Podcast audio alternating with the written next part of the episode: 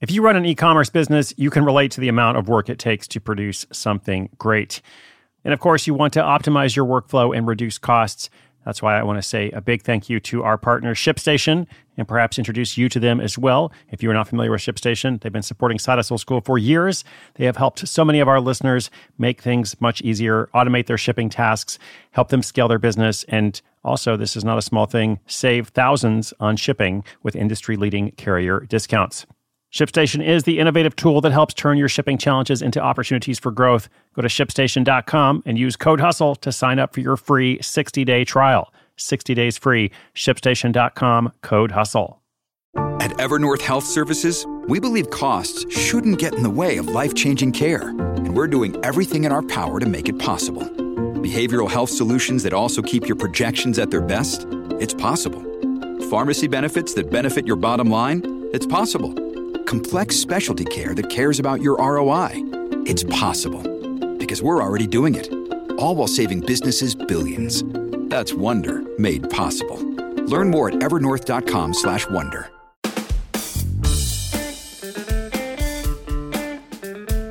Hello and welcome. This is episode four fifteen of Side Hustle School. I'm your host, Chris Guillebeau.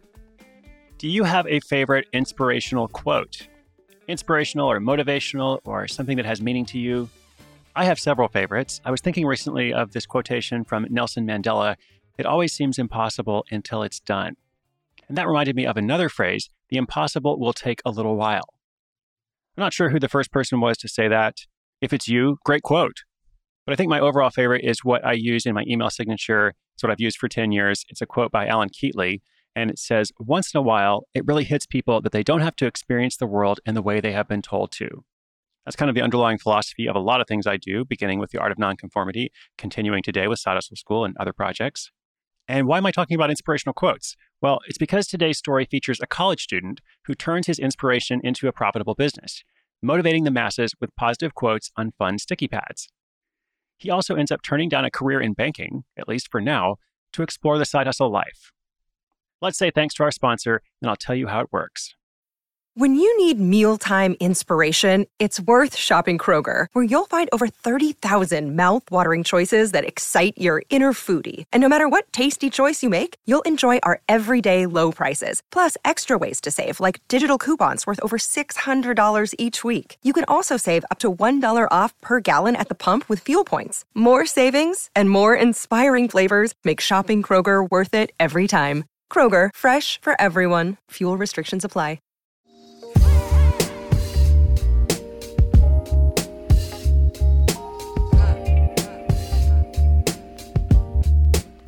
Michael Russo was going to college just outside of New York City, where he had his sights firmly set on Wall Street.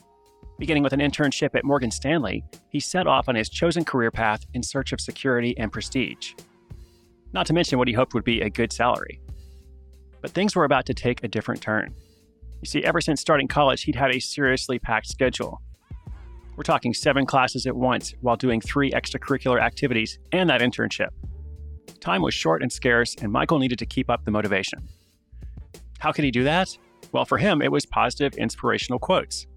He was scribbling them everywhere, surrounding himself with sticky notes. Except he couldn't just call them that. He decided to call them sticky quotes. And could this be more than just an inspirational tool for himself? The first step was to validate his idea. Michael made a test version by putting six sticky notes on a sheet of thick paper and running it through the printer in his dorm room. Using these as a prototype, he got feedback from other students, as well as the people he worked with for his internship. In particular, he focused on asking three questions that would guide his decisions on pricing. What would be too inexpensive for this product? What would be a fair price for this product? And what would be too expensive for this product? The answers to those questions provided him with a strong understanding of the market and a good idea of the ideal price point for this product. Meanwhile, he took a chance on entering a business competition at school and won first place, which came with a five thousand dollars award. How about that? That money went towards professionally printing the first batch of sticky quotes. This was not as easy as making that prototype from his dorm room because there's only a handful of printers in the country who can print pads of sticky notes where each sheet is different. He finally found a printer in Minneapolis who could get the job done, and together they created the very first packs of sticky quotes. So now, with a fully fledged product in hand, he set out to sell Sticky Quotes across America. He launched his Shopify website and also put the product up on Amazon. In three months, he even got twenty different independent gift shops along the East Coast to be his first wholesale buyers. How did he do that? Well, he just asked over and over. In between tasks for his internship, Michael was pounding the pavement, going door to door between local gift shops in New York. At night, he'd work on his website, and before long, he was selling both to consumers and businesses. For the first eighteen months of this hustle, Michael didn't pay himself. It was just what he calls straight sweat equity. But now that Sticky Quotes is profitable with annual revenue of around forty thousand dollars, he takes a modest salary and reinvests the rest. Amidst all this hustling, Michael has learned a couple things about what's important and also what's not when you're doing something like this. He believes that demonstrating your concept to real-life people is the most important. Ask them questions and really listen to the answers. Also, once you have actual buyers, ask them too. What do customers care about? The answers to these questions have directly informed Sticky Quotes' price point and packaging. He says it's also important to surround yourself with mentors and advisors. His mentors have included his college professors as well as contacts through his college entrepreneurship club. What's not important, Michael says, is worrying about patents. We just talked about this recently on the show. He's seen people spend thousands of dollars in five years waiting for a patent, only for another company to launch and sell the same idea in half the time. As he puts it, a fifty million dollars idea is worth absolutely nothing in your head. Today, Michael's side hustle has its own side businesses, two of them, and they are both a different kind of sticky.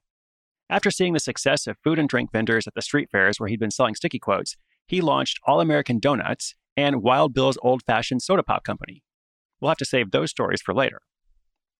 Meanwhile, he continues to grow Sticky Quotes and hopes to make it a household name. Since launching online and in gift shops, Sticky Quotes has found a B two B market focused on custom pads for companies, even for influencers like Gary Vaynerchuk, and who knows, maybe Side Hustle School, in addition to selling direct to consumers through his website and on Amazon. For now, Michael's career in financial services, that thing he thought he was going to school for, is on hold. He's having fun and making money on his own. In the future, he might work towards beginning a more traditional career, or he might go to graduate school, or he might start yet another business venture. Still, no matter what he has coming down the road, this looks to be one side hustle that's sure to stick around. Well, I admire the hustling spirit. Congrats to Michael. I gotta go get some sticky quotes and put them up in my office. And just a quick note on the model of proof of concept. So this is a phrase that's used a lot in the startup world, or if you're manufacturing something, or if you have significant costs, if you're inventing something. The idea is that before you invest a lot, before you really take it to market, you actually go out and see, like, is it going to work? Can I validate this idea? Can I have so-called proof of concept? Well, the reason I wanted to mention it is because this can be something that's different in the side hustle world. If you've listened to more than a few episodes of the show, you already know that there's no way some of these ideas could be validated before the person started them. So in other words, they weren't able to have proof of concept, but they went forward anyway. The proof came through the practice, actually, not through the concept. So just keep that in mind, because if you're going to make a significant investment, if the project you have in mind is going to require a lot of steps, there's a lot of complexity to it, and you feel like you're taking some kind of risk, then yes, maybe you do want to do everything you can to validate the idea before you proceed. But if you're using the side hustle method from idea to income in twenty-seven days, first of all, you might not be able to do that. As I said, there have been so many stories we featured in which it would be impossible to prove it in advance. But also, you may not need to.